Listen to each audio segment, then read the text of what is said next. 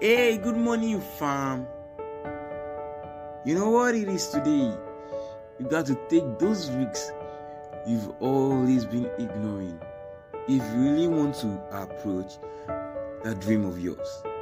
Yes, fam, you got no choice. You've got no choice. You just got to do them.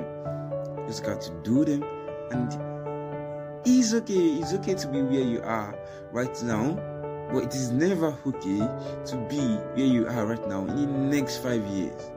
It is never okay. So start right now and get started and see your life transform. Have a great day.